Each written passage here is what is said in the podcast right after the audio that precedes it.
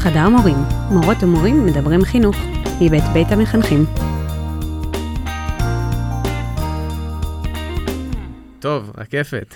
אה, פעם אחרונה שנפגשנו, זה היה לפני 15, 16 שנה, אה, והיינו, העברנו קיץ, חודש יולי, ביער אה, עם חול, יער עם חול ים, כאילו הכי לא נוח בעולם, שורץ נדלים, אה, בעבודת פרך של להתרוצץ אחרי חניכים, אה, ולהעביר להם פעולות כל היום, ו- ולטפל בבעיות משמעת ובעיות בריאות, ו- ולעבוד 18 שעות, מה זה 18? 20 שעות ביום. בשיא החום.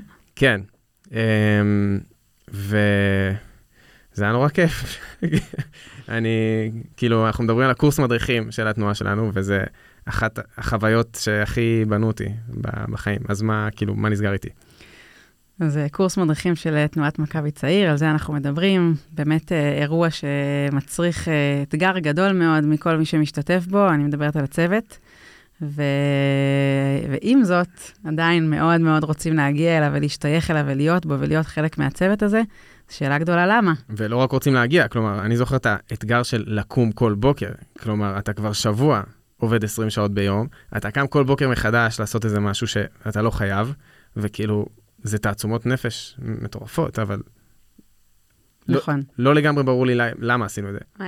ואני חושבת שהשאלה הגדולה שעולה מפה זה באמת שאלת המוטיבציה. כי ברור שבלי מוטיבציה מאוד גדולה, הדבר הזה לא היה קורה. אה, ואנחנו רוצים אה, לקחת את זה אה, לעולם בתי הספר, שבאמת הסוגיה של מוטיבציה מעסיקה מאוד את כולנו, ולנסות לראות מה אנחנו יכולים אולי ללמוד מעולם תנועות הנוער, ש... שמתמודד עם זה אולי בהצלחה קצת גדולה יותר. אז קדימה. יאללה.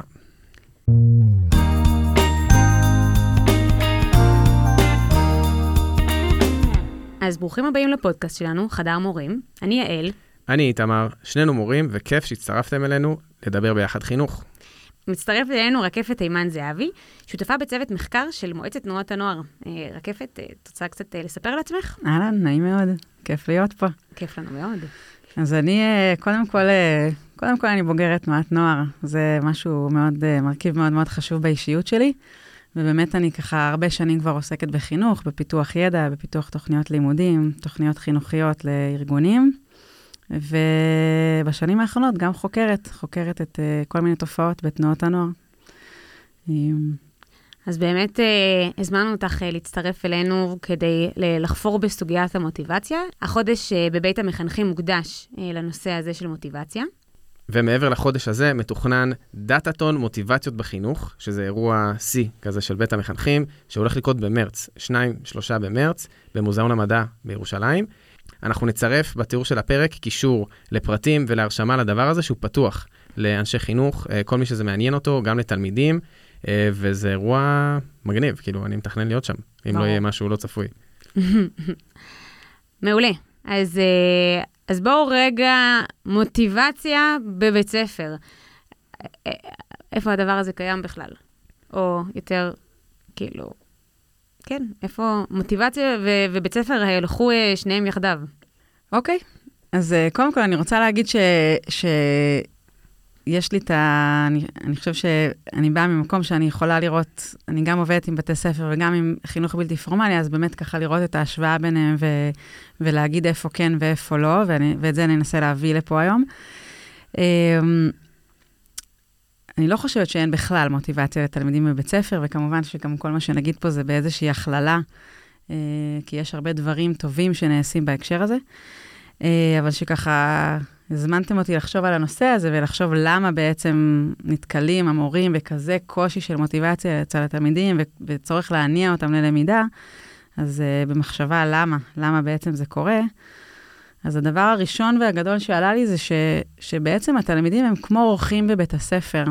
זאת אומרת, הם, הם, הם כמו באים לקבל שירות מהמורים, mm. והם לא בעצם מעורבים מאוד בחיים שלהם בבית הספר. זאת אומרת, באיך יראו החיים של בית הספר, בחוויה שלהם, באיכות של החוויה, בקביעת סדר היום, בנורמות התנהגות. זאת אומרת, הם מאוד מאוד מונחים מלמעלה אה, ומובלים. אני חושבת שזה מרכיב מאוד מאוד uh, מהותי mm-hmm. בעניין של החוסר מוטיבציה. מעורבים, את מתכוונת, מישהו שיש לו קול בקבלת החלטות או דברים כאלה. כן, כן. כן. ו- וזה לא קצת, נגיד, כמו מקום של ילדים מול הורים? כלומר, זה לא הגיוני שהמבוגרים יהיו אלה שיעשו את הסדר ויגידו, זה מה שאנחנו עושים? זה הגיוני, זה, זה עבד הרבה מאוד זמן, אבל אנחנו רואים מקומות כמו זרמי חינוך כאלה ואחרים, ובחינוך הבלתי פורמלי, שזה אפשרי, שהדברים יהיו גם מנוהלים על ידי הנוער. זה גם מאוד מאוד צריך להיות מותאם גיל, אבל... ושמעורבות יכולה להיות חיובית ו- ו- ו- ומאוזנת, זאת אומרת, ממותנת או מבוקרת או, או מוחלטת ביחד.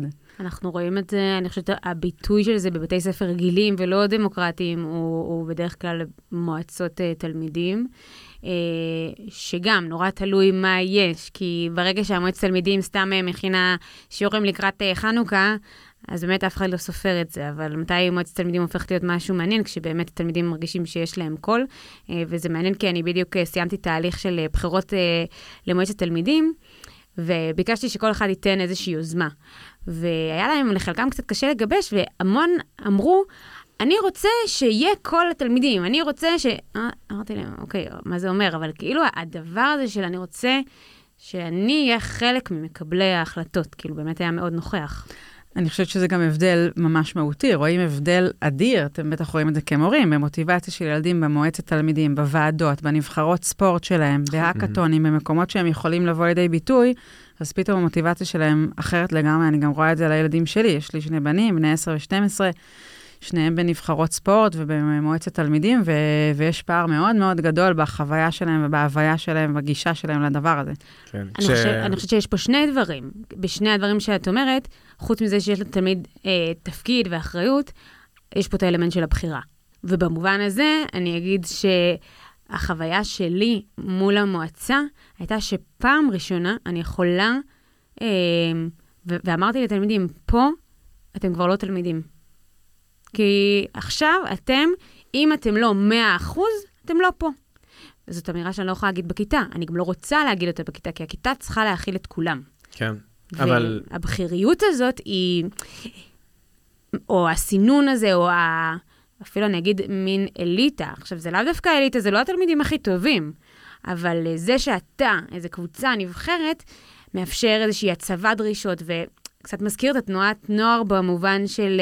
Uh, אני, אני צריך להתאמץ כדי להישאר בתוך משהו, ובכיתה, למה לי להתאמץ? אני גם רוצה רגע, לפני שנדבר על כאילו מה הדברים שמכבים או מדליקים את המוטיבציה, ששנייה כזה נשהה בלהבין, כי בעיניי כשאני חושב על מוטיבציה, כאילו זאת הבעיה. מספיק לחשוב שנייה... אה, המוטיבציה היא הבעיה במערכת החינוך כיום, זה מה שאתה אומר? לא, כאילו, זאת בעיה שהיא עצומה. כן. ומספיק, כי אי אפשר באמת ללמוד, אי אפשר באמת להכריח מישהו ללמוד, אי אפשר באמת להכריח מישהו להכניס מידע או, או, או לתרגל איזושהי מיומנות אה, עד, עד שהוא מתקדם בה. וזה ממש לא נדיר לראות תלמידים חלשים, בלי בגרות, שמסיימים בית ספר בתחושת uh, כישלון, או שזה לא אכפת להם, והולכים הביתה ולומדים, אשכרה לומדים, דברים אחרים. בדיוק הייתה לי שיחה השבוע עם איזה תלמיד שנורא מתעניין בכלכלה. כן. ושיחה על זה שלא תהיה לו בגרות. אבל הוא הולך הביתה והוא לומד, והוא שומע פודקאסטים, והוא מתכנן את הקריירה שלו, mm. כאילו, ברגע שיש למישהו מוטיבציה ללמוד משהו, אמ, זה, זה דבר נורא טבעי. רואים את זה אצל תינוקות ואצל ילדים, כלומר, ברגע שמישהו מעוניין ללמוד משהו, אז הוא, הוא ילך וילמד אותו, כלומר, זה כל כך עוצמתי. והקושי עם אותם ילדים, אגב, הייתה לנו גם באמת שיחה עם החבר'ה של בית המחנכים, והחשיבה גם סביב הדאטאטון, הייתה השאלה הזאת של אותם ילדים שאנחנו מתקשים להניע אותם לפעולה פשוטה כמו להוציא מחברת בשיעור, להעתיק מהלוח, אחר כך הולכים ומצלמים את עצמם לסרטונים אה, לטיק טוק, והם ירתמו לזה את כל מה שצריך, ויארגנו דברים באמת נורא מסובכים, או שהם ילכו לתנועת הנוער והם יתכננו פעילות, ויוציאו אותה לפועל, וידעו להביא דברים מהבית, וכאילו, הם עושים דברים מטורפים. הם... כאילו, זה, זה בעיה ממש גדולה. נכון, אבל זה, זה גם מתחבר, זה שני דברים. הסיפור של בחירה הוא הרבה יותר גדול מ... הוא, הוא הרבה יותר גדול מה... אני בוחר להיות במועצת תלמידים או לא, אני בוחר מה לעשות. מראש, התלמידים מחויבים להגיע לבית ספר. זאת אומרת, מראש הם לא בחרו בזה. כן. לעומת, אגב, חינוך בלתי פורמלי ותנועות נוער, שזה עיקרון מאוד חשוב שם. אז מראש אנחנו יודעים שאנחנו מגיעים כאילו, כאילו במינוס. הם, הם חייבים להיות שם. נכון. זה דבר אחד. ודבר שני, זה בעצם, אתה, אתה מתאר, שכשילד מס, מסקרן באמת ורוצה ללמוד משהו, הוא מוצא את הדרכים, ו... כי זה, אולי זה קצת קלישאתי וזה מה שאנחנו שומעים המון, אבל כשזה רלוונטי אליו, ושהוא מבין מה יוצא לו מזה, אה, מונח אה, עמלי, אתם מכירים, אני מה יוצא לי מזה? מכירים את הראשי תיבות? זה, זה משהו נורא, זאת אומרת שהוא, שהוא יודע שיש לזה ערך וזה נותן לו ערך, אז הוא ימצא את הדרכים לעשות את זה, אבל לצערנו, הרבה מאוד מהדברים שנלמדים בבית ספר, הילדים לא מצליחים להבין מה הערך שלהם מזה. כן. אני... יש את המושג, אה, את ההפרדה בין מוטיבציה חיצונית ומוטיבציה פנימית. אני משתמשת בו הרבה, אבל באמת, אני מרגישה שאי אפשר, ב... זאת אומרת, מוטיבציה חיצונית זה מין אה, אוקסימורון. מרגיש לי. כאילו מוטיבציה, mm-hmm. היא צריכה לבוא מבפנים. אם זה מוטיבציה חיצונית, זאת לא מוטיבציה. אז זה... אוקיי. Hmm. אז אני משווה ומעלה, בעצם אמ, יש איזה מאמר שמצאנו לקראת הפרק, ונצרף גם אותו בקישור, ובסוגריים, זה מתוך אה, סקירות של המדענית הראשית של משרד החינוך, שמפיצים את זה, שולחים כל, כל יום מחקר, אז מי שרוצה להירשם לזה, תכלס אני ממליץ, שולחים ממש כזה תקציר של עמוד למחקר. קיצור, אז יש פה איזה מחקר שמדבר על מוטיבציות, אמ, והם מחלקים את זה לארבע מוטיבציות אמ, בדרגות שונות. אז באמת המוטיבציה החיצונית, אומרים שהמוטיבציה הכי נמוכה, בטח רקפת את יכולה אה, להרחיב על זה, זה לקוח מתוך תיאוריית ההגדרה העצמית, אבל המוטיבציה הכי נמוכה זה באמת המוטיבציה החיצונית אה, של הימנעות. כלומר, היא חיצונית, אמ, אפילו לא כי אני מבין שמשהו חשוב כי מישהו חיצוני קבע, אלא היא חיצונית כי אה, אני רוצה להימנע מעונש או, או מסנקציה. Mm. אמ, וכתוב פה כזה, זאת המוטיבציה הכי נמוכה, זה כזה, לא כדאי, היא, היא לא מאוד אה, מועילה. זאת אומרת, זה אפילו לא התלמידים שהם עושים את זה רק בשביל בגרות, זה עוד התלמידים שעושים את זה כי מאיימים עליהם שאם הם לא יבואו לבית ספר, אז תבוא אה, שוטרת ותיקח את ההורים שלהם לכלא. כי אני מבין שאם אני לא אעשה בבית ספר, אם אני לא אשתתף, אגב, זה כן. מתקשר לעקרון הבחירה שבתנועות נוער הוא הרבה יותר רחב מלבוא לתנועה. כן. אני בכל רגע נתון בוחר כמה להשתתף, איך להשתתף, אם אני פעיל, אם אני לא פעיל, נכון. מה אני עושה, אני לוקח תפקיד. בבית ספר, אם אני לא אשתתף, יהיה לזה מחיר מאוד מאוד גבוה. של תדמית, של ציונים, של, אה, של הרגשה רעה, של איזשהו מיתוג שיעשו לי. זאת אומרת, המחיר, המוטיבציה על הימנעות ממשהו רע, hmm. זה, כי יש לזה מחיר גבוה אם אני לא משתתף, ואז באמת זו מוטיבציה שהיא, אפילו אפשר קצת לקרוא לה מוטיבציה שלילית. כן, נכון. וזו נקודה ממש מעניינת על תנועות נוער, כי את מעלה לי, כי כולנו במקרה היינו מאוד עמוק בתנועות נוער, אני באמת חושב שזה המקום שבנה אותי, זו החוויה המכוננת שלי של גיל ההתבגרות. אבל אנחנו זוכרים שגם בתנועת הנוער היו בעיות מוטיבציה. נכון. ו- ויש את כל המעמד של למה... וגם היו איומים. זאת אומרת, גם בזה השתמשנו. אני פתאום אומרת, רגע, אנחנו אמרנו לחניכים, אם אתם לא מגיעים כל שבת לפעילות, לא מוציאים אתכם למסע. ועשינו חוזים, כאילו, אני אומרת, זה כלים שאני משתמשת היום בבית נכון, ספר. נכון, אבל זה לא בדיוק השפה של, כאילו, זה אולי משהו שניסית ככה לייבא, אבל נגיד, אה, רקפת, פשוט הזכרתי את זה עכשיו, שבעצם היה את כל המעמד של למלמים, היה לכם את זה? Mm-hmm. של כאילו אנשים שאין להם תפקיד, והתפקיד שלהם זה כאילו לא, לא מועילים ולא מוזיק, מזיקים. ואת אומרת, בבית ספר יש מחיר, כלומר, בבית ספר, אם מישהו יהיה כזה, יהיה לזה איזשהו מחיר, ויהיו סנקציות mm-hmm. ויהיו שיחות עם הורים. אבל אולי בתנועת נוער, עצם זה שקיימים הלמלמים, זה מאפשר לשאר להיות עם מוטיבציה. כי כאילו, תנועת אור יכולה להכיל 30% מהאנשים שלא עושים כלום. נכון, וגם האנשים האלה שלא עושים כלום, הם יכולים מתישהו לבחור שכן, וזה יתקבל. גם החניך שלך שאמרת לו, אתה לא תצא למסע, כנראה שאם הוא היה רוצה להירשם למסע, אתה, הוא היה בא.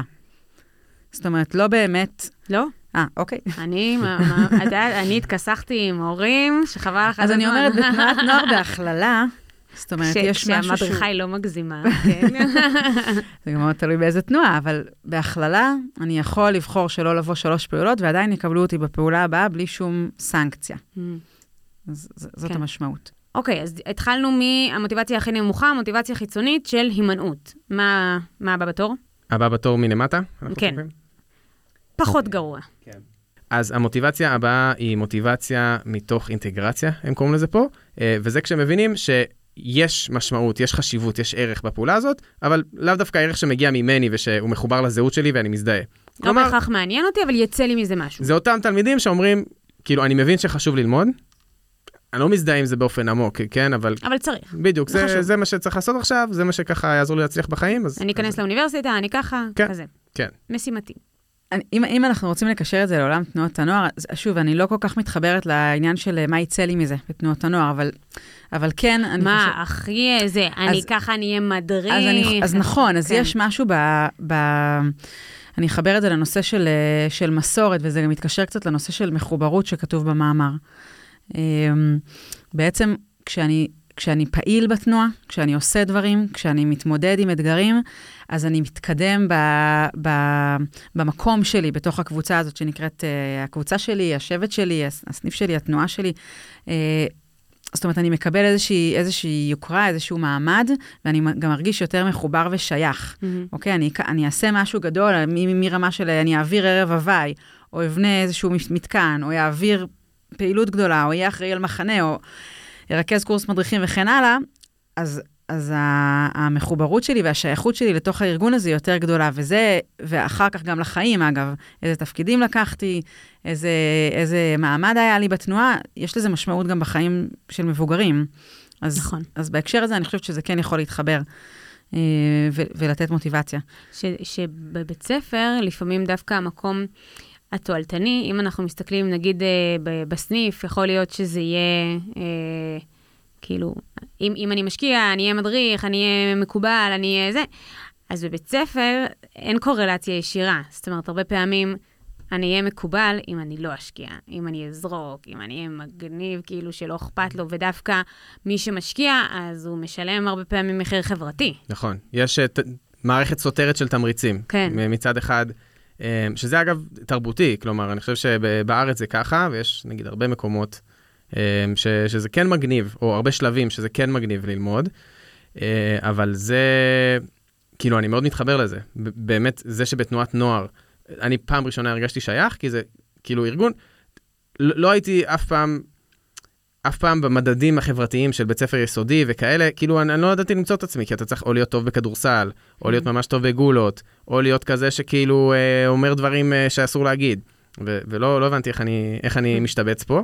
וכשהגעתי לתנועת נוער דווקא כמדריך, אז פתאום כאילו זאת מערכת שמעריכה אותך על מה שאתה תורם לה, על מה שאתה עושה. אה, וכאילו יש פתאום את ה... כמו שאת אומרת, אה, תמריץ ל- לתרום ולעשות ומעריכים אותך על זה. ובבית ספר זה, זה באמת הפוך. אה, באיזשהו מקום, כי הצד החברתי אומר לך, לא, תהיה מגניב. נכון. אה, אני חושבת שההיבט החברתי, כבר שמתם אותו פה על השולחן, הוא מאוד מאוד משמעותי. כי בעצם בתנועות הנוער, זה מבוסס על חוויה חברתית. כל הלמידה וכל ההתנסות. מראש החוויה היא חברתית, ואגב, זה גם, אה, גם ב, זה מגובה במחקר. היה דוח, אה, דוח ועדת שפירא שבחנו אה, מאפייני תנועות הנוער. אה, שאלו מה, מה המניעים להצטרפות לתנועת נוער, וההיבט החברתי היה בעצם השני במספר. זאת אומרת, בשביל זה... מעניין שהשני, מה כן, הראשון? מה- אז, אה, אז שלושת הגורמים המרכזיים להצטרפות לתנועת נוער היו, היו אה, ערכי התנועה, הגורם השני היה ההיבט החברתי, והשלישי הנאה מהפעילות. מי ממלא את זה, ההורים או הילדים? הילדים מילאו. אז יש ילדים שאשכרה אמרו, אני הצטרפתי לצופים בגלל הערכים של הצופים? כן. וזה באחוזים? היה מספר אחת, איתמר, איזה ילדים כן. ערכיים. ילדים שאלו, אה. לא, שאלו, שאלו, אה, זה המסרים חלחלו היטב. זה בוגרים, זה לא אה, זה ילדים. בוגרים. בוגרים של שכבה. בוגרת. לא, אבל חניך, שאתה שולח אותו בכיתה ד' לתנועת נוער. נכון. אין שום חניך סיבה חוץ מצטרף מחברתית. בגלל החברים חד שלו. משמעית. בגלל החברים שלו, בגלל שכיף לו שם. ואגב, היום בארוחת צהריים שאלתי, אמרתי לילדים שלי שאני באה להשתתף פה, ועל מה אנחנו הולכים לדבר. אז הילד שלי אמר, ברור. ותנו- אמרתי להם, למה יותר אה, יש לכם עניין לבוא לתנועת נוער מאשר לבית ספר? אז הוא אמר שני דברים. אחד, הוא אמר קודם כל את העניין הפיזי. הוא אומר, כי בתנועת נוער אני זז. Mm. אני זז, אני משתמש בגוף שלי, אני כל הזמן בפעילות, ובכיתה אני יושב. כן. והדבר השני שהוא אמר זה ש, שכיף, שכיף, יש הנאה, יש משחקים, יש פעילויות, יש חברים. ו- ואני חושבת שההיבט החברתי, קודם אמרתם שבעצם בבית ספר יש איזושהי סתירה. כמה שאני פחות אשקיע, אני, אני אולי אהיה יותר מגניב. יש איזו סתירה בין המוטיבציה ללמידה לה- להיבט החברתי. אני חושבת שזה, שאולי פה זה איזה חלק מהתשובה. כי, כי, כי אם הלמידה תתבסס על דברים חברתיים, זאת אומרת, הבית ספר ישכיל גם לתת זרקור מאוד מאוד רציני להיבטים החברתיים, ולהשתמש בהם, להשתמש בכיתה כקבוצה, ובכלל, בבית ספר כקהילה חברתית, אז אני חושבת שזה מאוד מאוד ישפר את הלמידה, וזה זה גם דברים ש, ש, שאני, שרואים אותם בבית ספר, בבתי ספר שזה קורה. אני, אני יכולה להגיד, אגב, שזה, ואני שוב מחזירה לדוגמה של uh, מועצת תלמידים ותלמידות, אבל uh, יש תלמידים, uh, לא, לא מהתלמידים המצטיינים, בוא נגיד ככה, זאת אומרת, תלמידים שהם מזומנים uh, לא אחת למנהלת וכל מיני עניינים והשעיות וזה, שרצו להתמודד uh, ונבחרו, uh, ואפילו חלקם ממש נבחרו למנהיגות המועצה, וחלק מהצוות הרים על זה גבות. ואמר, סליחה, זה לא ראוי וזה. אני אמרתי, הפילוסופיה שלי היא שהדבר הזה, זאת אומרת, אולי פה זאת הנקודת מפתח. כי אם התלמיד הזה שהוא על הברזלים אה, מעשן, אה, נכנס למועצה, ועכשיו הוא אומר לי, והוא, והוא רגע אומר לי, כן, אבל אנחנו מעשנים כי אנחנו רוצים לעשות דווקא, ואם הילד הזה בא והוא עכשיו כוח מניע, א', זה יכול לעשות פלאים בשבילו, אבל ב', זה גם... שנייה לייצר איזשהו סחף חברתי למקומות אחרים, כאילו רגע להגדיר מחדש מה מגניב, ואני חושבת שאין לנו איך לנצח את זה. אני לא חושבת שבאמת אפשר בתיכון עירוני אה, ממוצע להפוך מגניבות ללהיות, וואו, סופר אקטיביסט חברתי, אבל אפשר קצת להסיט אה, את, את הכיוון. אז אני חושב, קודם כל, אני חושב שמועצת אה, תלמידים זה מאוד מגניב, ו... וגם אני קצת יצא לי לעבוד עם זה, וזה באמת סוג של חינוך בלתי פורמלי בתוך הבית ספר, אבל צריכים לזכור שזה זה קור, זה קוריוז, בתוך, זה קוריוז מאוד אה, קטן. נכון. כן צריך לזכור שבסוף, עם כל היופי של מועצת תלמידים, יש אחוז מאוד קטן מהתלמידים, ואנחנו רגע כן רוצים לחזור ולדבר על, על הרוב. אוקיי, okay, אז אני, הנושא של אחריות, שהוא באמת אה, בא לידי ביטוי במועצת תלמידים או בוועדה שאני עושה בבית ספר, הוא, הוא משהו מאוד מאוד מאוד משמעותי בסיפור של מוטיבציה. אחריות שבעצם מובילה לתחושת מסוגלות. כי בתנועת הנוער, מהרגע שאני נכנס, אני בעצם יכול לקחת אחריות, אוקיי? זה יכול להיות בכיתות הצעירות של להעביר, להציע משחק, או לשיר שיר מורל, או להחליט על מה מדברים היום, או להציע איזשהו משהו. ואחר כך אני יכול אה, להוביל איזושהי מחאה וללכת להפגנה, ואחר כך אני יכול, זאת אומרת, המדרגיות של האחריות עולה. אה, יש לי ממש סיפור, אה, באחד המחקרים שעשינו על מנהיגות, אז, אז היה מדריך, נער בן 16 או 15, ש, ש, שהוא סיפר כחוויה נורא משמעותית את זה שהוא היה אחראי על חמישה אוטובוסים בטיול. חוויה שבאמת, הוא אומר, זה חוויה שבנתה אותי בצורה מטורפת. גם אני זוכרת חוויה שלי, פחות או יותר מאותו גיל, שהייתי אחראית על איזשהו מפעל, והיה שם איזושהי בעיה עם הנהג, אה, שלא רצה להיכנס לאיזה שביל עפר, ואני פשוט אמרתי לו, אתה עכשיו נכנס לכאן, ואתה נוסע בשביל הזה. אז זה חוויות דומות, שתיהן אגב עם אוטובוסים, אבל באמת איזשהו משהו שהנער הזה או הנערה הזאת מקבלים כוח, mm. כוח, כי הם אחראים על משהו שהם צריכים להוציא אותו לפועל. זה, זה, זה, זה נותן כוח עצום, זה יוצר תחושת מסוגלות, אוקיי? בתנועות הנוער, אגב, גם מותר לי להיכשל. זה בסדר אם אני גם לא אצליח. זה משהו שאולי בית ספר יכול לאמץ. זאת אומרת, בתוך הפרויקטים הזה לא קרה כלום אם זה לא... אם זה לא יעבוד, או זה לא יעבוד בדיוק כמו שתכננו, אבל הסיפור הזה של לתת אחריות לתלמידים, ואני חושבת שלבתי ספר יש המון אפשרויות לעשות את זה, אה, אני חושבת שזה מגביר מוטיבציה מאוד מאוד מאוד משמעותי. עכשיו, אני כן רוצה לסייג את זה, אנחנו... מטרות של תנועת נוער זה לא מטרות של אה, בית ספר, ומטרות נוער הוקמו לשם מטרות חברתיות. בתי ספר יש להם מטרות לימודיות, וזה ברור שאי אפשר ליישם את זה בהכל.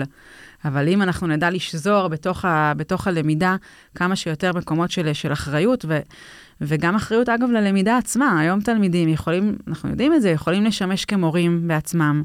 Uh, ואני אומרת את זה מניסיון, אני ראיתי את זה גם בכיתות נמוכות, בבתי ספר שליוויתי, uh, אז זה מתחיל מאוד מקטן, אבל כן, ילד יכול ללמד את החברים שלו, ויכול להיות אחראי על חלק מתהליכי הלמידה, ויכול להיות שותף בהובלה של תהליכי למידה, אז uh, יש, יש מקומות לעשות את זה. אז, אז באמת אנחנו רגע נשים בצד את הדוגמאות של, אה, של המועצה, אה, בגלל שהיא אחוז בסוף די קטן מהתלמידים, והיא, ו, וזה בוא נגיד ככה, תלמידים שמגלים את הרצון. ובואו נדבר על אלה שאין להם רצון, ומה אנחנו יכולים לעשות, אה, איך אנחנו אולי יכולים לקחת כל מיני דברים שעובדים בתנועת נוער ולעשות איזה שהם התאמות ולהביא את זה לתוך העולם שלנו. אז אני גם חושב, גם כי כזה הכרתי תנועות נוער בחו"ל, שזה בכלל לא דומה, כאילו, אני חושב שתנועות נוער בישראל, ואולי את יכולה להגיד יותר מבחינה היסטורית, זה משקף משהו שנורא חזק בנו כישראלים. כאילו, אנחנו... זה חלוצי. לא, זה... יש לנו קטע של כאילו ליזום. ישראלי, אם הוא יהיה בארוחה, במלון, בסקוטלנד, והוא יראה שיש תור אחד לאוכל ואפשר שיש שני תורים באותה מידה, הוא ילך ויעשה את זה. כאילו, אז... ו, ובגלל זה, תנועות נוער זה כל כך, זה ממש ישראלי בעיניי, בקטע הכי יפה שיש. וכל החשיבה הזאת מחוץ לקופסה וכל הרצון לקחת אחריות, הוא קיים. אז השאלה, איך בתי ספר יכולים לעורר את זה. ו- ואולי גם את יכולה להגיד, מנקודת המבט שלך, אני חי בסרט, וזה לא באמת מיוחד לישראל, או שיש משהו מיוחד בתנועות נוער ישראליות, וכתוצאה מזה בישראליות, ש- שאולי אפשר לנצל גם בבית ספר. אני חושבת שמה שייחודי לתנועות נוער ישראליות, מהמעט שאני מכירה, זה באמת שה... הן באמת במובן מסוים מנוהלות על ידי נוער. זאת אומרת, שוב, זה גם מנעד, כי יש, יש אה, דעות חלוקות על זה, כמה באמת אה, זה תנועות של הנוער וכמה של המבוגרים, אבל אני חושבת שלנוער יש say מאוד חזק. כן. אה, ואולי בחו"ל זה קצת פחות, זה ארגונים יותר פורמליים. אני כן רוצה לדבר על אחד, בעצם אחד המחקרים האחרונים שכתבנו, זה היה מחקר שהלכנו לבדוק את מאפייני תנועות הנוער, והשם של הספר הוא חינוך מאפשר. וזו מילה שאני חושבת שטמון בה הרבה מאוד. כי, כי מה זה האפשרות הזאת? האפשרות הזאת זה בעצם, זה גם הבחירה שדיבר, שכבר דיברנו עליה, וגם הסיפור של גמישות. זאת אומרת, יש בתנועות הנוער משהו הרבה יותר גמיש. יש היררכיה, יש מבניות, יש סדר, אבל בתוך זה יש הרבה מאוד גמישות. גמישות בזמנים, בתכנים, במבנים החברתיים. אה, זה יוצר אוויר, זה יוצר אפשרות. אפשרות לעשות, אפשרות ליזום, אפשרות להביא דברים. אה, וזה משהו שאני חושבת שהוא חסר בבתי הספר. זאת אומרת... אוויר. אוויר, אוויר באופן כללי, אנחנו יודעים את זה, אבל האפשרות רגע לייצר משהו, משהו אחר, אה, משהו שהוא לא מאוד מאוד מבני, ובתוך המרווחים האלה להביא דברים. יש לך אולי איזה דוגמה, איזה רעיון לאיך, ואני הייתי שמחה שנתמקד דווקא בגילאים הגדולים, זאת אומרת, בעל-יסודי, כי ביסודי מרגיש לי שיותר קל לרתום תלמידים. בסוף, אני חושבת שלפחות בשכבות מסוימות ביסודי עוד לא רצחנו את המוטיבציה, היא הולכת ונכבית גיל ההתבגרות, ש... גיל ההתבגרות זה איזה אה, מכה, כי, נכון. כי בגילאים הצעירים אתה עדיין רוצה שהמחנכת תהיה האימא, ואתה רוצה ל- לעשות מה שהיא אומרת. אני חושבת שגם הסיפור של ככל שהדרישות עולות, המסגרת נהיית נוקשה יותר, הכללים הם uh, סגורים יותר, כאילו... נכון. אם יש לי דוגמאות או הצעות? כן. כאילו, איך יוצרים? כי אני, נגיד, כל דבר, אני אומרת, נגיד אנחנו עכשיו נעשה שעה כזאת, ש... אז הם יהיו בפלאפונים, אז... אז אני רוצה להגיד שאני אני חושבת שלמורים יש המון המון כוח ויכולת לשנות, אבל, אבל כדי שדבר כזה יקרה, זה משהו שהוא הרבה יותר בסיסי במערכת. Mm-hmm. המערכת כולה צריכה ל... לשחרר, לתת יותר אוטונומיה למנהלים ולמורים. Uh, כי במבנה הקיים זה מאוד מאוד קשה לעשות את זה, אני אומרת את זה בכאב גדול. כן. Uh, להכניס את הגמישות הזאת ואת האפשרות הזאת, uh, אז קוד, זה, זה, זה בסיס, כדי כן. שזה כן. יקרה וכדי שנצליח לעשות מוטיבציה אצל התלמידים, שאגב, אנחנו, שווה לשים את זה על השולחן, ושוב, לא כאיזה סיסמה, זה דור אחר. נכון. זה דור שהוא מראש, הסף הגירוי שלו הוא מאוד מאוד מאוד גבוה. אה, היכולת שלנו להשתוות למה שקורה בחוץ היא, היא מאוד קשה, אתם יודעים את זה.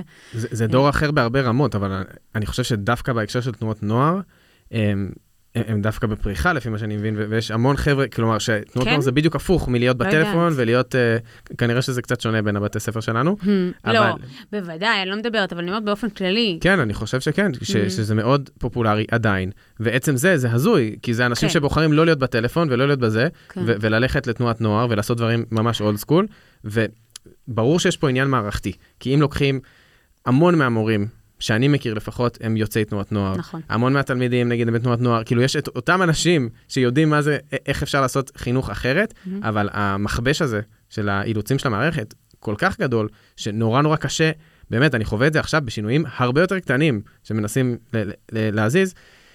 כל דבר קטן שאתה מזיז במערכת, יש כל, כל כך הרבה התנגדות מערכתית, נכון. ש- שאתה פשוט מוריד את הראש. אבל אני רגע רוצה לה, להגיד, כי אני סתם זורקת עכשיו את הרפורמה האחרונה. של המחר. של, אה, של המחר, אבל גם, אה, נכון, אה, כל המכינה כן, לחיים, בכיתה ב'. אז אני דווקא אלך רגע למקום הזה, כי זה לכאורה המקום שאומר, בואו נביא משהו אחר. ב... ו- ואז אני אומרת, אוקיי, אני יכולה להבין את הבן אדם החמוד שישב והגה את זה, וזה היה בדמיונו נראה קסום, אבל יש את המציאות, ובמציאות זה לא מתכנס. לא התכנס. לא. חשבתי ו- שאתה הולך להגיד משהו חיובי על זה, ונבהלתי. איתמר, אתה מכיר אותי, אני אגיד משהו חיובי על הרפורמה? לא ולא. אז אני רוצה לשאול אותך, כאילו, את מדברת בעצם על צורך ברפורמה אחרת אולי, מה, אבל אני רוצה שתשכנעי אותי שיש בכלל רפורמה שיכולה להכניס את זה, כי אני לא בטוחה שאפילו ברמה. המערכתית... א- א- לא, כן, אבל רקפת אומרת, צריך להיות שינוי מערכתי. מהו השינוי לא, המערכתי? אז אני רוצה לאתגר כן. את השאלה, להוסיף על השאלה שלך. ולהגיד, עזבי את המדינה, בוא נדמיין. כן, את מחר מנהלת בית ספר, כאילו, איך נראה בית ספר, בלי שום אילוצים, שהוא מבוסס, אה, שואב השראה מתנועת נוער, ושהוא בית ספר מאפשר. מאפשר. מוטיבציה. אוקיי. לא, לא רק מאפשר. איזה הזדמנות נתת לי פה להיות מנהלת בית ספר. נתחיל בזה שאני חושבת שקודם כל, צריכה, דיברנו קודם על אחריות, אחריות על ניהול הלמידה. ואנחנו מכירים את זה מתיאוריות של לומד, לומד עצמאי, ברגע שאני מנהל את הלמידה שלי, אוקיי? אז המוטיבציה שלי וה, והאחריות שלי עליה היא הרבה יותר גבוהה. ומה אני מתכוונת שאני מדברת ניהול למידה? נניח, אה, בבית ספר הדמיוני שלנו, שילד בכיתה, נער בכיתה י' יודע לאן הוא צריך להגיע, והוא ביחד עם הכיתה, עם המורה, עם הקבוצה שהוא לומד, מתכנן את הלמידה. זאת אומרת, אומר, אוקיי, אנחנו נתחיל מיחידת הלימוד הזאת, ולא דווקא מזאת, ואת זאת אנחנו נלמד באמצעות, בדרך הזאת, ואת זאת אנחנו נלמד בדרך הזאת. זאת אומרת, הוא, הוא ו, והוא בעצמו בונה לעצמו את תוכנית הלימודים בצורה זו או אחרת, בצורה מונחית, בצורה שגם מתאימה לצורכי המערכת, אבל Mm-hmm. שוב, זה גם קצת משנה את תפקיד המורה שאנחנו מכירים, לתפקיד של יותר, של מנחה תהליכים. וזה אגב כבר עולם אחר, דיברת על רפורמה, אז זה משהו שהוא קשור, הוא כבר הולך אחורה להכשרת מורים ולתפקיד המורה בכלל, אה, לא רק כמעביר ידע, אלא גם אה, כמנחה תהליכי, תהליכי למידה, זה, זה קורה היום, זה לא שזה לא קורה, אבל... אה, אז זה דבר אחד. דבר השני זה, זה זה לפרק את, ה, את הכיתה הגדולה לקבוצות קטנות. זאת אומרת, תנועת נוער מבוססת בבסיס שלה על עקרון הקבוצה הקטנה. קבוצה שהיא בין חמישה לעשרים, אה, בין חמישה לעשרים אנשים של, שעוברים איזשהו דבר ביחד, מונחים על ידי, אה, תמיד זה מדריך. אה, אני חושבת שזה אלמנט מאוד משמעותי. יש עיקרון כזה? כאילו, מה אומר העיקרון? זה לא, זה לא עיקרון שמישהו כתב אותו, זה עיקרון של תנועת נוער, אבל אנחנו רואים בכל התנועות ובכל הגילאים, שבעצם אה, מבנה הבסיס, אם אנחנו מדברים על איך, איך הארגון הזה בנוי, בכל שלב בתהליך החינוכי אני חלק מקבוצה, מקבוצה קטנה. וזה אגב, אם הולכים גם היסטורית לתנועות הנוער בראשית דרכם, זה, זה היה הדבר, עקרון הקבוצה הקטנה. והוא, וזה משהו מאוד מאוד משמעותי. אז אני, אני רוצה לקחת את uh, מה שאת אומרת, נגיד על קבוצות קטנות, ו, ואני כאילו, נגיד, בחזון שלי של הבית ספר, אז, אז הקבוצות הקטנות האלה, הן גם אה, בוחרות איזשהו מסלול אה, למידה, משהו בסגנון מגמה, אבל הרבה יותר מזה. זאת אומרת, אה, נגיד אני עכשיו בוחרת אה, מסלול של אה, אומנויות, ואני בונה יחד עם המורה שלי תוכנית של אה, סיורים, ותוכנית של נכון. איזשהו מנטורינג כזה, ואני מרגישה שמה שאני עושה הוא גם קשור לתשוקות שלי. זאת אומרת שחייב שלצד ההיסטוריה, או לא רק לצד, אני יכולה להגיד שאנחנו עשינו ב, בחטיבה במשך כמה שנים, זה לא, זה לא מספיק הצליח, הצליח באופן חלקי, אבל במשך אה, כמה שנים, אה, בכל שכבה היה מקצוע ליבה שנלמד אה, לפי, קראנו לזה קורסים, ולא לפי הכיתות אם. אה, אז נגיד תנ"ך, אז יכולת לבחור בין אה, תנ"ך ביצירה, בין תנ"ך בקולנוע, בין תנ"ך אה, בהיבט הגיאוגרפי, ואז כל אחד הולך, בעולם אידיאלי, כל אחד הולך ל, למה ש... ל- לפשן שלו, וזה משהו ש... אני חושבת שהוא לא מספיק נוכח. כאילו, הוא כן מקבל ביטוי ב- בתיכון במגמה, אבל קשה להגיד שכל תלמיד, המגמה היא התשוקה שלו. נכון. אני מאוד מאוד מסכימה איתך. אני חושבת שאם בסוף יש לימודי ליבה שהם מאוד חשובים, אבל, אבל חוץ מהם אפשר לגוון את הלמידה ואת גם המערכת. בהם אבל אפשר להבין. נכון. כן. ובעצם מאוד מאוד להתחבר לחוזקות של תלמידים ולתשוקות של תלמידים, זה מצריך שלב של בירור, כן? זה מצריך שלב של בירור בתחילת השנה, נכון. וגם לאורך השנה. נכון. אה, לתת את המקום להשתנות. מאוד, אבל, אה, אבל למידה שהתלמידים יוזמים, סתם אתן לכם דוגמה מ, מאיזושהי עבודה שעשיתי על... ראיינתי הרבה מאוד מחנכים על פרקטיקות שלהם שעובדות. אה, פרקטיקות בחינוך כיתה, ואחד הנושאים היה באמת אה, סיפור של למידה עצמאית ויצירת מוטיבציה. ואחת המחנכות סיפרה שבעצם התלמידים מציעים נושאים ללמידה, והם בוחרים נושא ללמידה משותפת של הכיתה. אה, אז זה, זה איזשהו עיקרון שבעיניי הוא מדהים והוא אפשרי, גם על דרכי הלמידה וגם על נושא. או למשל... מצד שני, אני רגע קוטעת אותך, אני יכולה לראות את התלמידים האלה שאומרים, לא רציתי את הנושא הזה, זה לא מעניין אותי, כאילו נורא קשה, דווקא בגלל שזה כמעט בלתי אפשרי לקלוע למה שכולם רוצים. נכון. השאלה אם אנחנו שואפים לדבר הגבוה הזה שאני תמיד יענה על, על, וייצור מוטיבציה אצל 100% מהתלמידים, או שאנחנו גם כאנשים, גם כעובדים בעולם העבודה, יש לנו מוטיבציות שונות. כן, לא, גם בתנועת נוער, כמו שאמרנו, כן. זה באמת לא, זה לא אז... לא כולם על 100%. כן. כאילו במצב כזה, נגיד, היינו מוכנים לוותר על נניח 30-40% מהתלמידים שמרגישים שהם לא בחרו ולהם אין מוטיבציה, בשביל להרוויח 50-60 אחוז, שלומדים לא במוטיבציה. ב... כן, כי גם לא, מה זה ויתרנו? הרי ביום-יום, גם ככה אין לנו אותם. בדיוק, בדיוק. אה, ביום-יום גם ככה יש לנו מספיק תלמידים בלי מוטיבציה, אה, אז לכאורה יש מה להרוויח. אבל אני, אני חייב להגיד שכאילו מחלחלת לי תחושה של ייאוש. כן. כזה, זה פרק אה, מייאש. כי... נכון, כי אתה לא יכול לדמיין שום דבר מהדברים האלה באמת, כאילו, מביא ילדים עם ברק בעיניים לבית ספר. זה כמעט כאילו אמרו, אוקיי, למדו את העקרונות האלה, איך בונים מוטיבציה, ובואו נתכנן מסגרת. שתרצח את המוטיבציה. בדיוק. וכאילו, רק נגיד, זה יפה שכולנו עדיין פה. גם אנחנו וגם התלמידים. קודם כל, כל הכבוד לנו. המוטיבציה החיצונית עובדת שעות נוספות. לא, לא שלנו, אבל של התלמידים. כן. אני חושבת שגם יש משהו מאוד ב... בלשים את זה על השולחן. אני לא יודעת כמה אתם, כמה אתם או מורים אחרים עושים את זה, ברגע ל... לשים את הסיפור הזה של מוטיבציה ללמידה, בטח בגילאים של תיכון, כל הזמן מול העיניים. כן. זאת אומרת, לדבר אותו, להגיד, mm-hmm. אוקיי, עכשיו אנחנו נמצאים במצב כזה וכזה, ו... ולמה? למה? בעצם לעשות איזשהו שיח פתוח הזה, אני, אני חושבת שזה מאוד מאוד חשוב וזה מאוד מאוד תורם.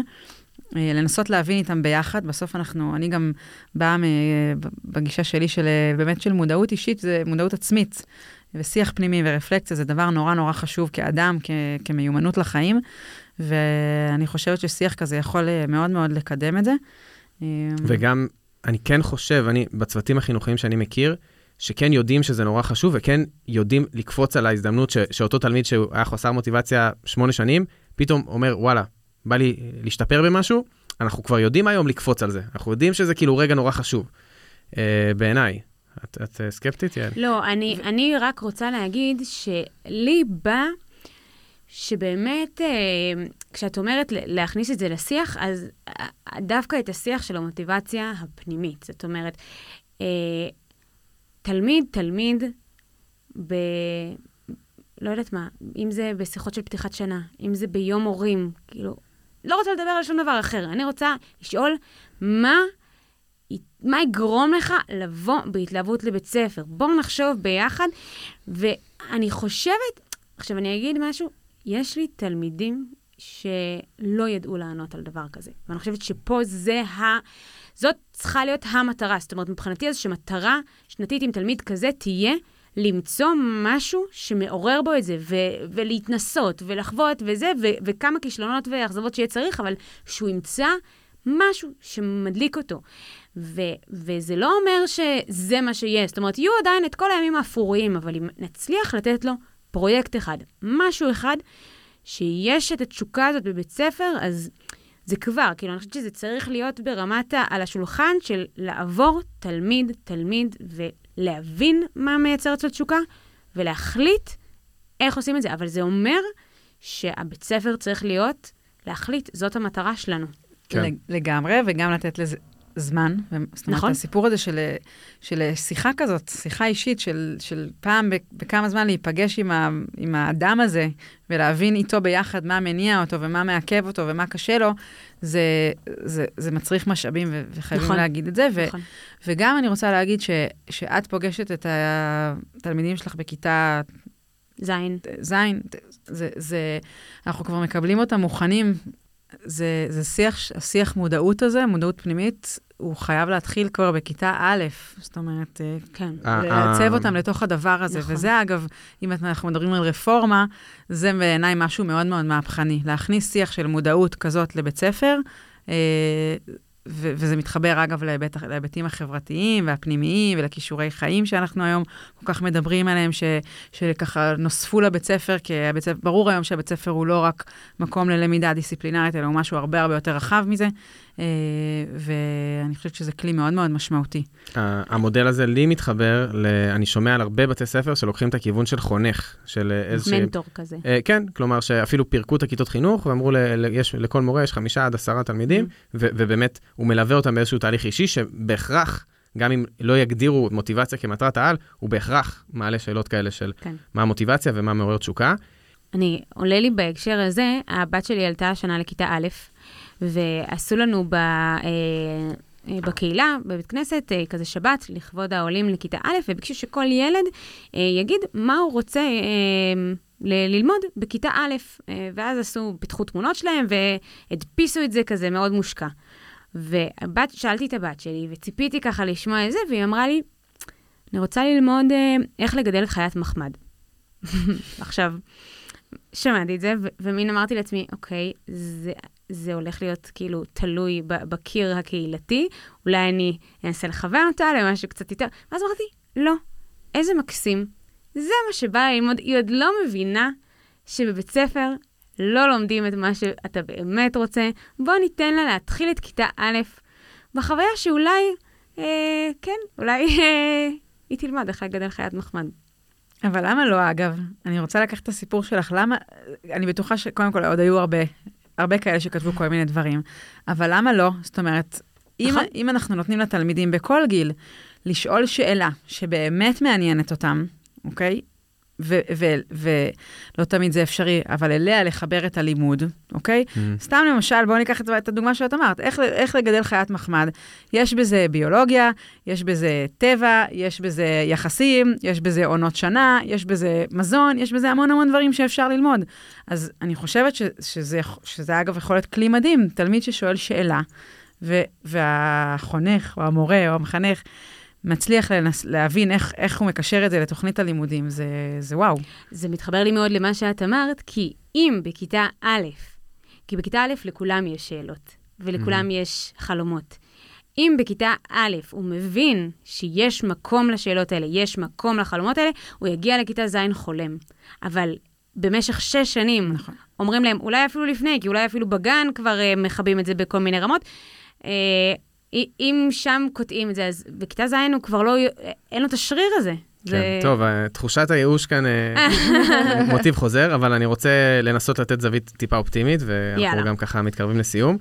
אה, אז יש באותו מאמר, שכאמור מצורף אה, קישור, אה, מוצגת תיאוריה שנקראת תיאוריית ההגדרה העצמית, ומדברים על אה, שלושה צרכים פסיכולוגיים בסיסיים, שהם בעצם תנאי לקיומה של מוטיבציה, והם אוטונומיה, שזה קצת הנושא שדיברנו עליו, על אה, אחריות ותחושה שיש לי קול, אה, מסוגלות ומחוברות, שזה כל הנושא של אה, אני מרגיש שייך למקום, דברים שכן דיברנו עליהם.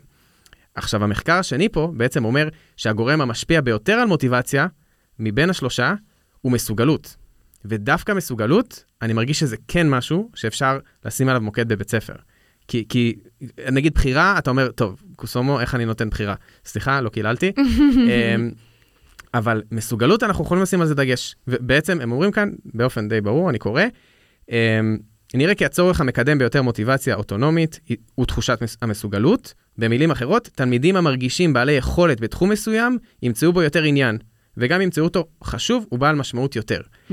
אז כלומר, יש פה דרך, חזון מאוד גדול, איך להפוך את המתמטיקה, שיש לך בחירה אישית וזה רלוונטי לחיים שלך וכו'. הקיצור דרך הוא לגרום לילד להרגיש שהוא טוב במתמטיקה.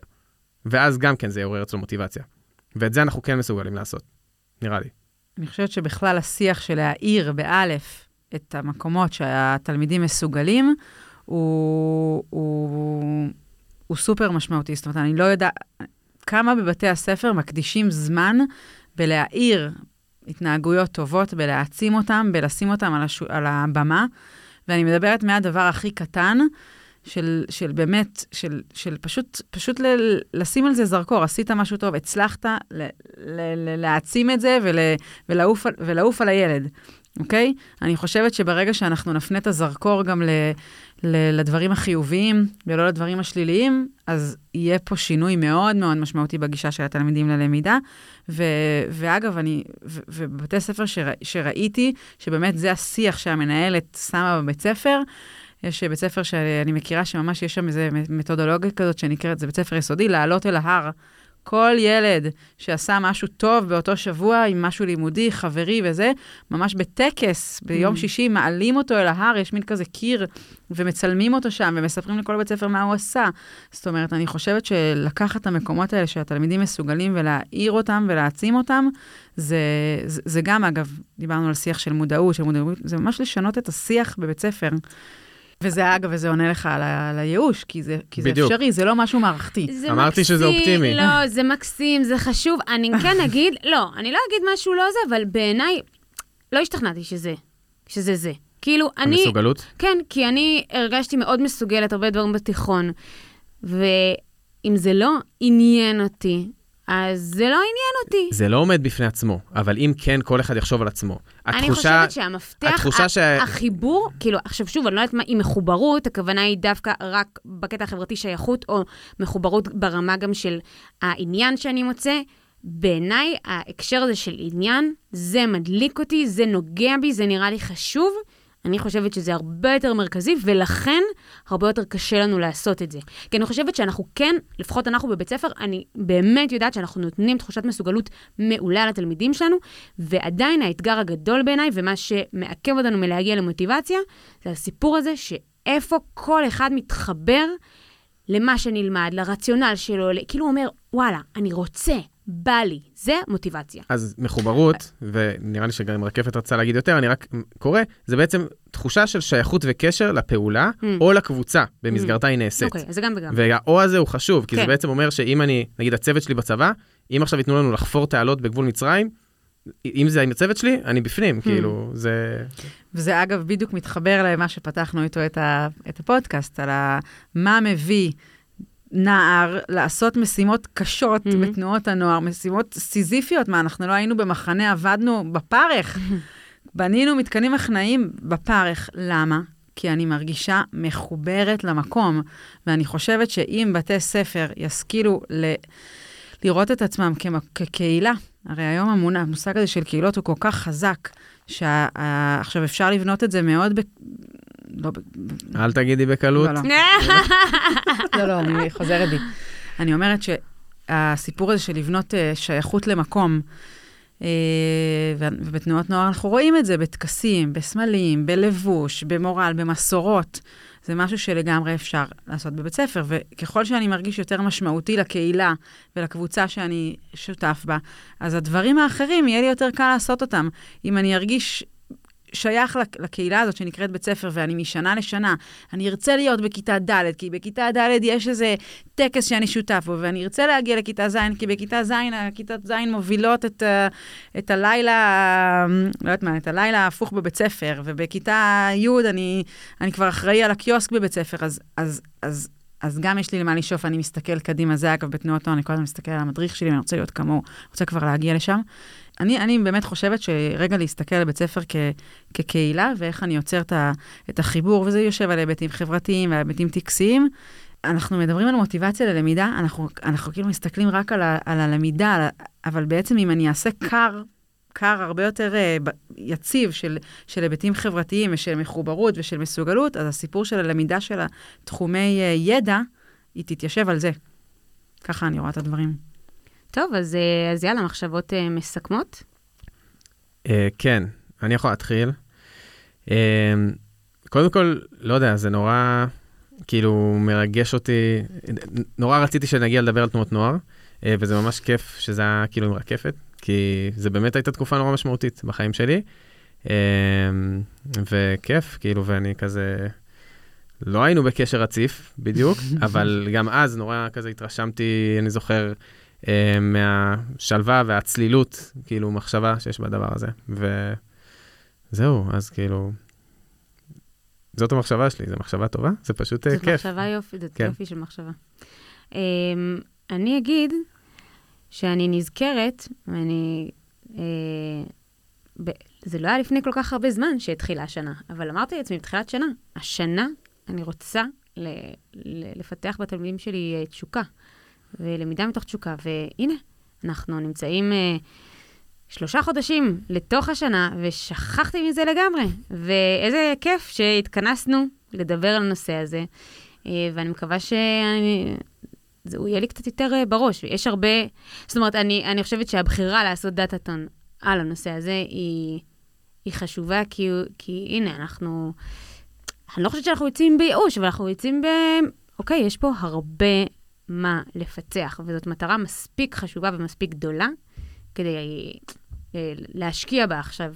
אה, זה, זה בעיניי הדבר הבא, כאילו, יותר מהכל במערכת החינוך. זה הדבר. זה הדבר, נכון. מחשבה לסיכום, מה אני יוצאת מפה? אני, יוצ... אני, אני יוצאת כן עם אופטימיות. אני, אני חושבת ש,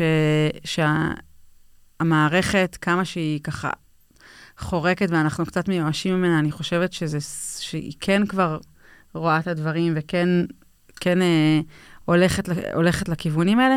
אני באמת חושבת שאם אנחנו נסתכל על, ה, על התלמידים שלנו מעבר ל, ללמידה, אלא באמת כישות חברתית ועל הבית ספר כ, כמקום שהוא, שהוא קבוצה שיש לה מטרות משותפות שהן מעבר ללמידה, אז זה גם ישרת את הלמידה ו,